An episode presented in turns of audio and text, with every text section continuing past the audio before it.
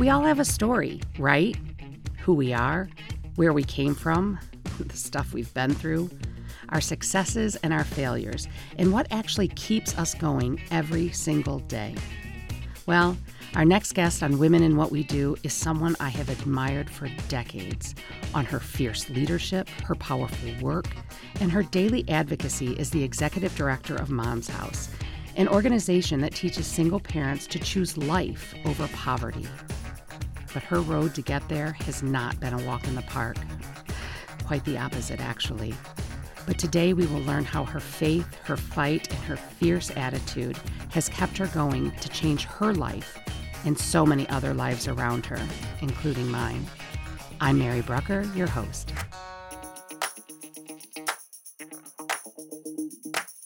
So please help me welcome the amazing Miss Christina Rodriguez. Hello, hello. Hi, buddy. Hi. Welcome today. I could talk a million things about you, but I think one of the main things that's so important for us to talk about, Christina, is is who you are and Yeah. where you've come from. Yeah. So give us a give us a little Yeah. update. Well, first, I'm honored to to be on your your amazing podcast, and um, I have also admired you. So it's a it's it. This goes both ways here. Okay, Mary.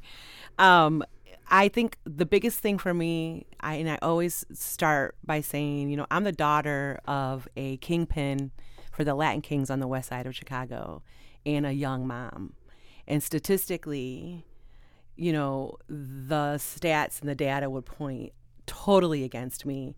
Um, to be honest with you, I probably shouldn't be sitting in front of you today. And so I tell people that, and a lot of people, some people get a little nervous about that. Um, but I believe that um, I'm here on purpose and with a purpose. right. And I live by that every single day. And every hard part of my life that I've walked through that we'll get into um, has a purpose Right. and I realize what that is afterwards.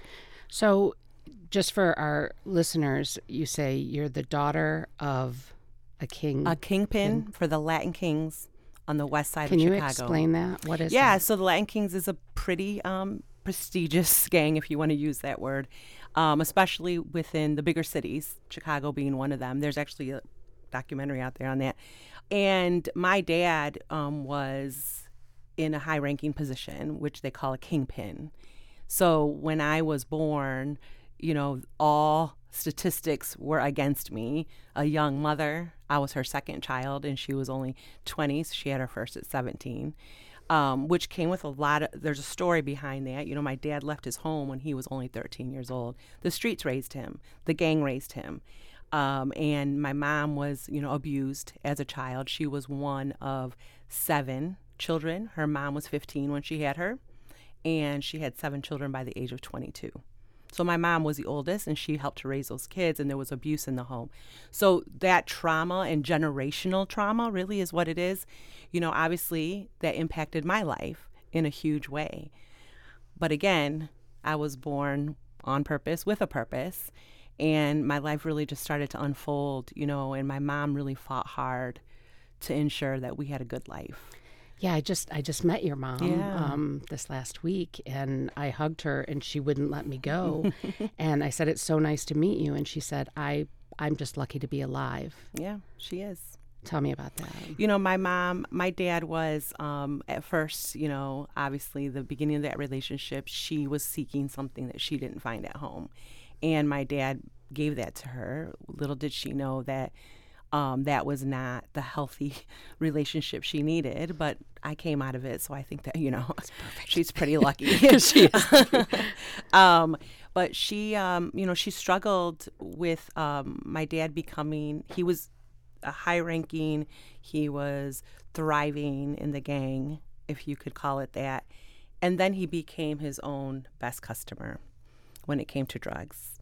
And my dad would abuse my mom. Um, when she was about six months pregnant with me, he pulled her upstairs by her hair.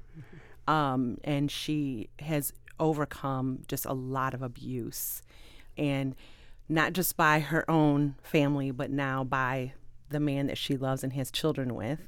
And so that was a that's really challenging for my mom sometimes even now to tell that story. Um, but we have healed quite a bit and walked through that process together. Um, but you can still see a little bit of that trauma. I mean, how, Christina, for most of us, Mm-hmm. we don't understand how you can get through that as, a, as a young girl in that situation. How do you how do you navigate life? Yeah, you know, I have an older sister. She's three years older than me, and she, you know, she remembers more of the hard parts than I do because I was younger, and um, to the point she was abused for dropping me when I was an infant, and she was three. Um, so there's so many stories I can tell you about that part of it, but you know, my mom, I truly believe that my there, there's a plan for my life, and the pre- the plan was predestined, and I just had to be in the right places and fight hard to get to the places that we needed to get to as a family.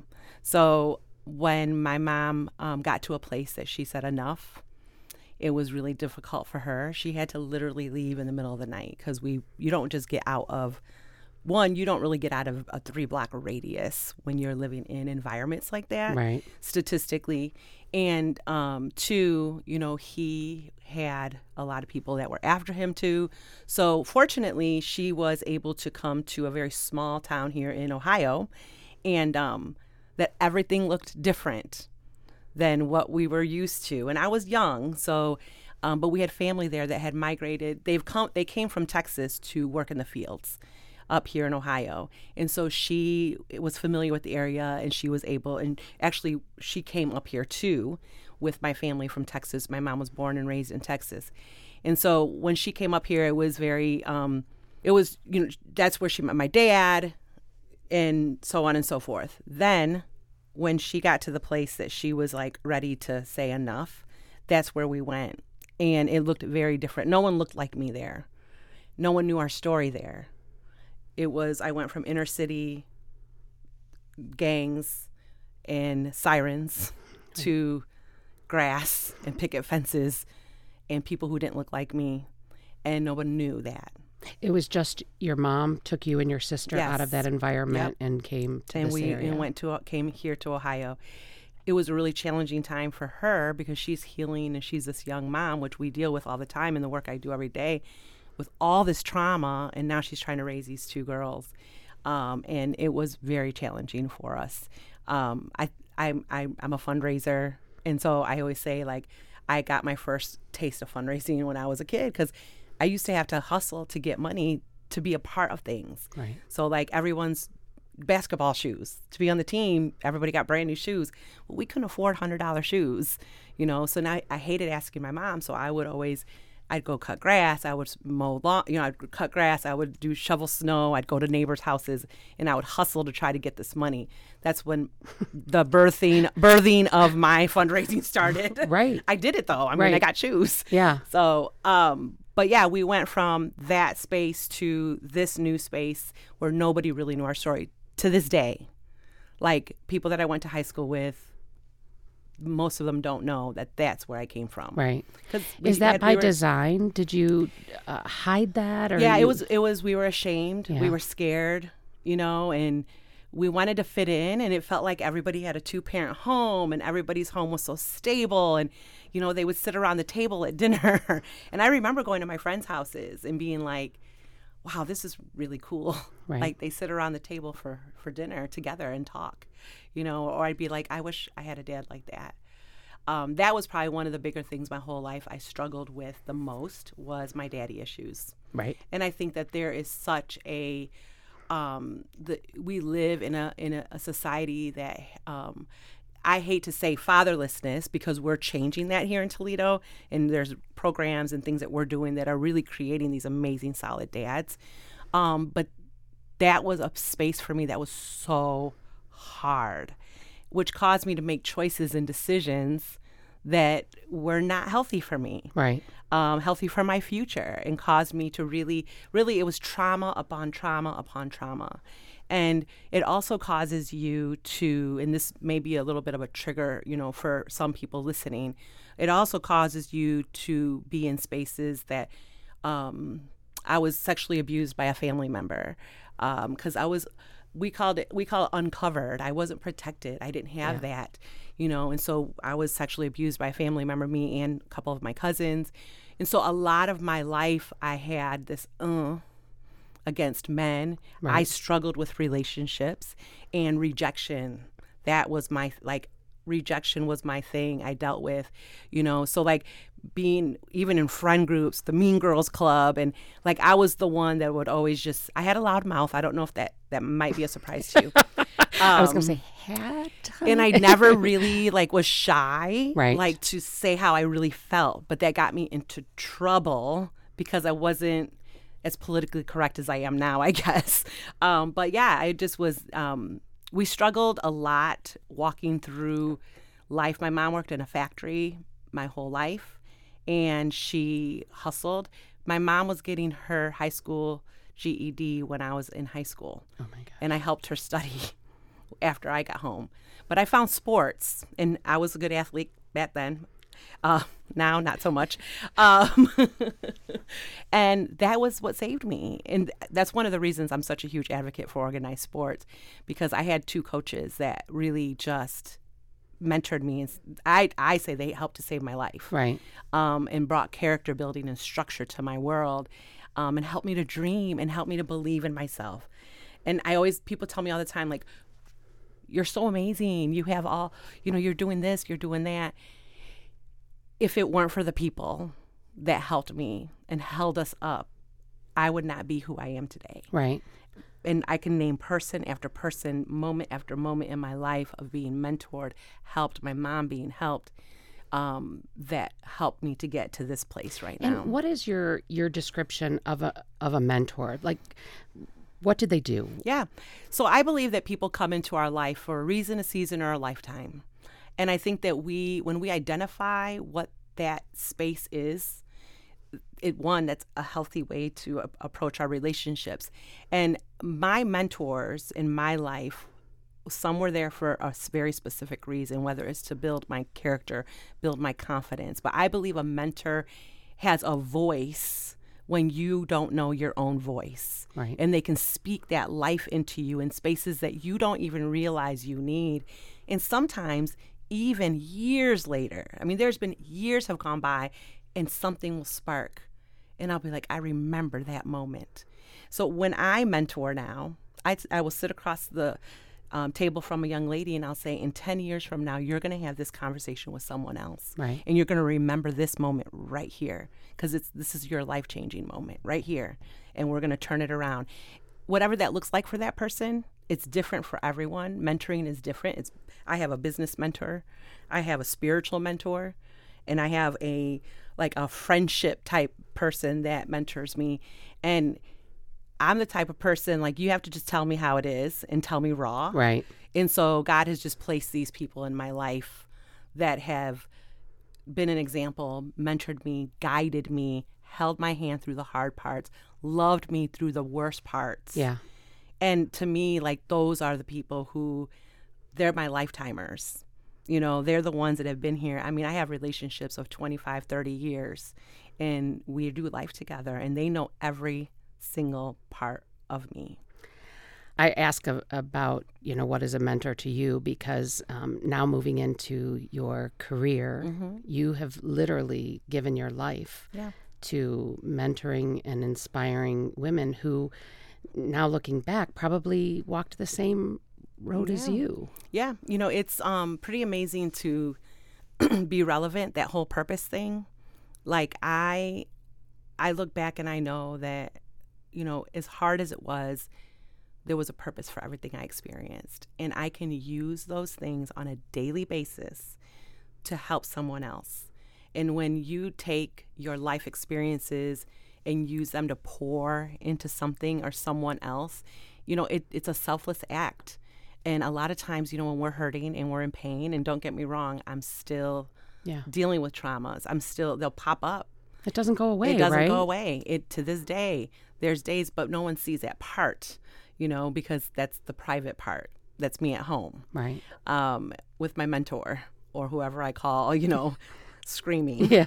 um, crying, whatever. But like, it is such an amazing gift to be able to sit with these young women that are broken literally in front of you and to be able to say, I was there and now I'm here. You can do this too.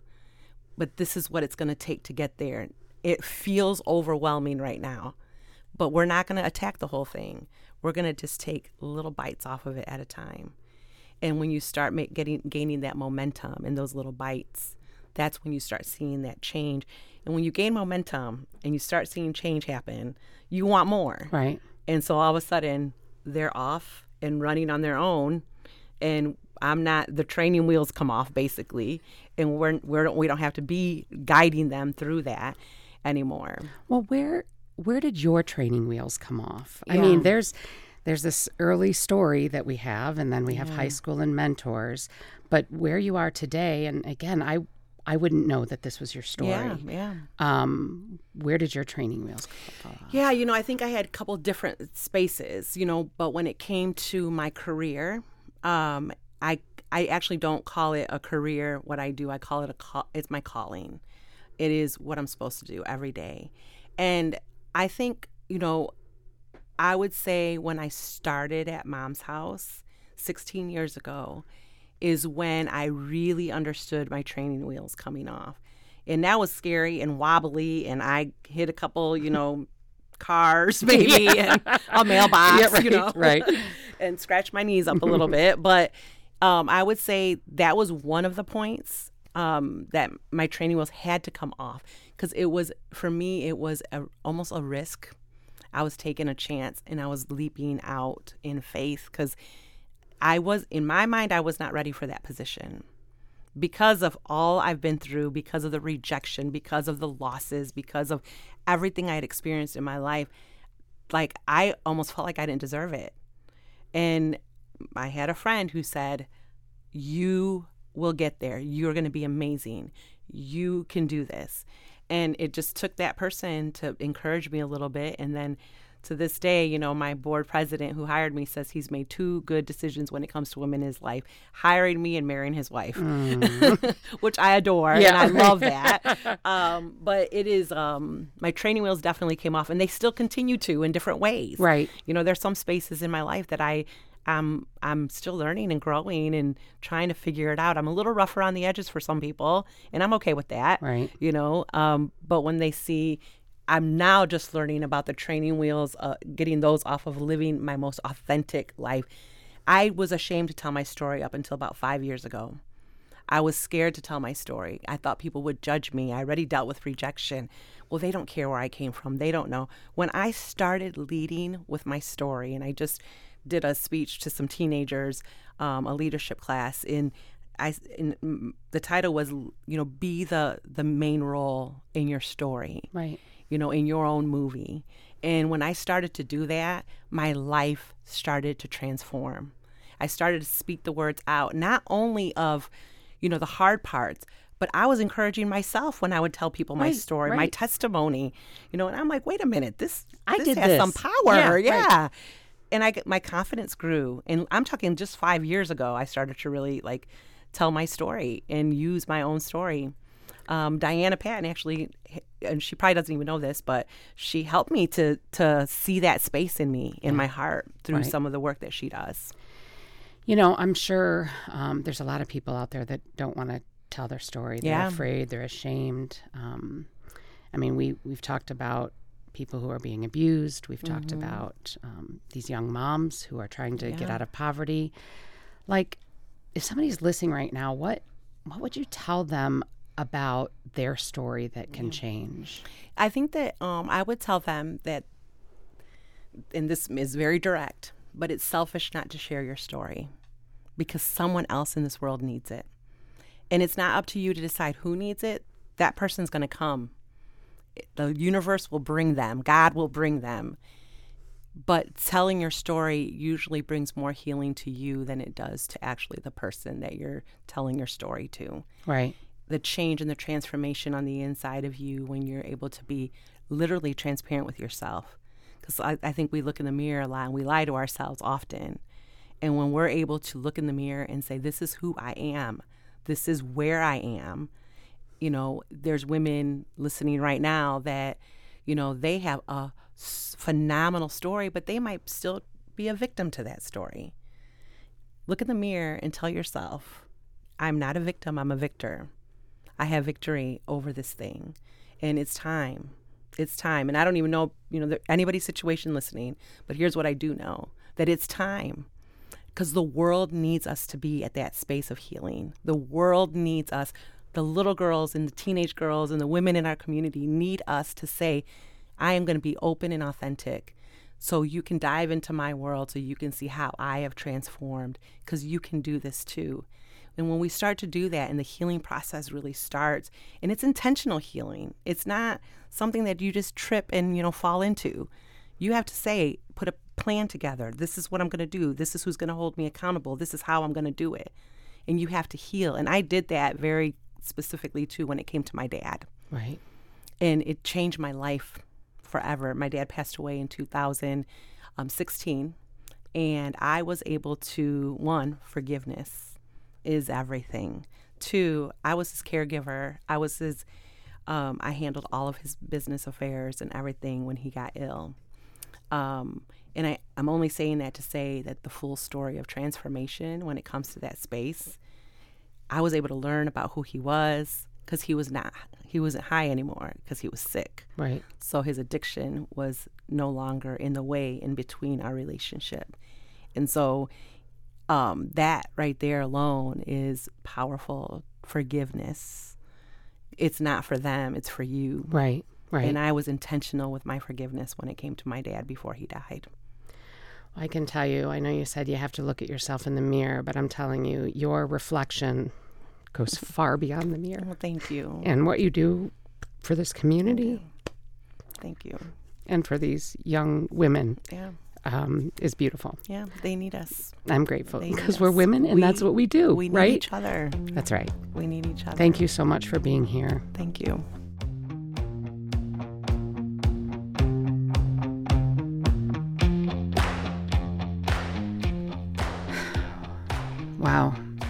Got a little emotional there at the end, looking into this beautiful soul and now knowing what she's gone through to get to where she is today.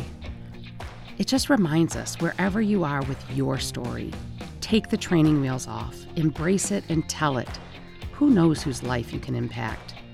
As Christina told me offline, all leadership is influence. So, who are you influencing? I know she has countless people that she impacts daily, and I am grateful.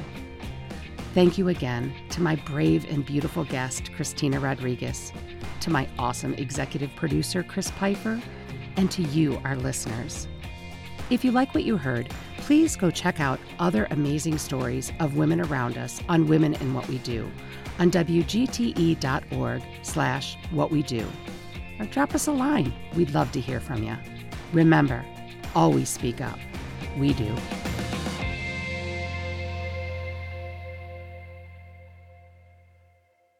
WGTE Voices Around Us. WGTE is supported in part by American Rescue Plan Act funds allocated by the City of Toledo and the Lucas County Commissioners and administered by the Arts Commission.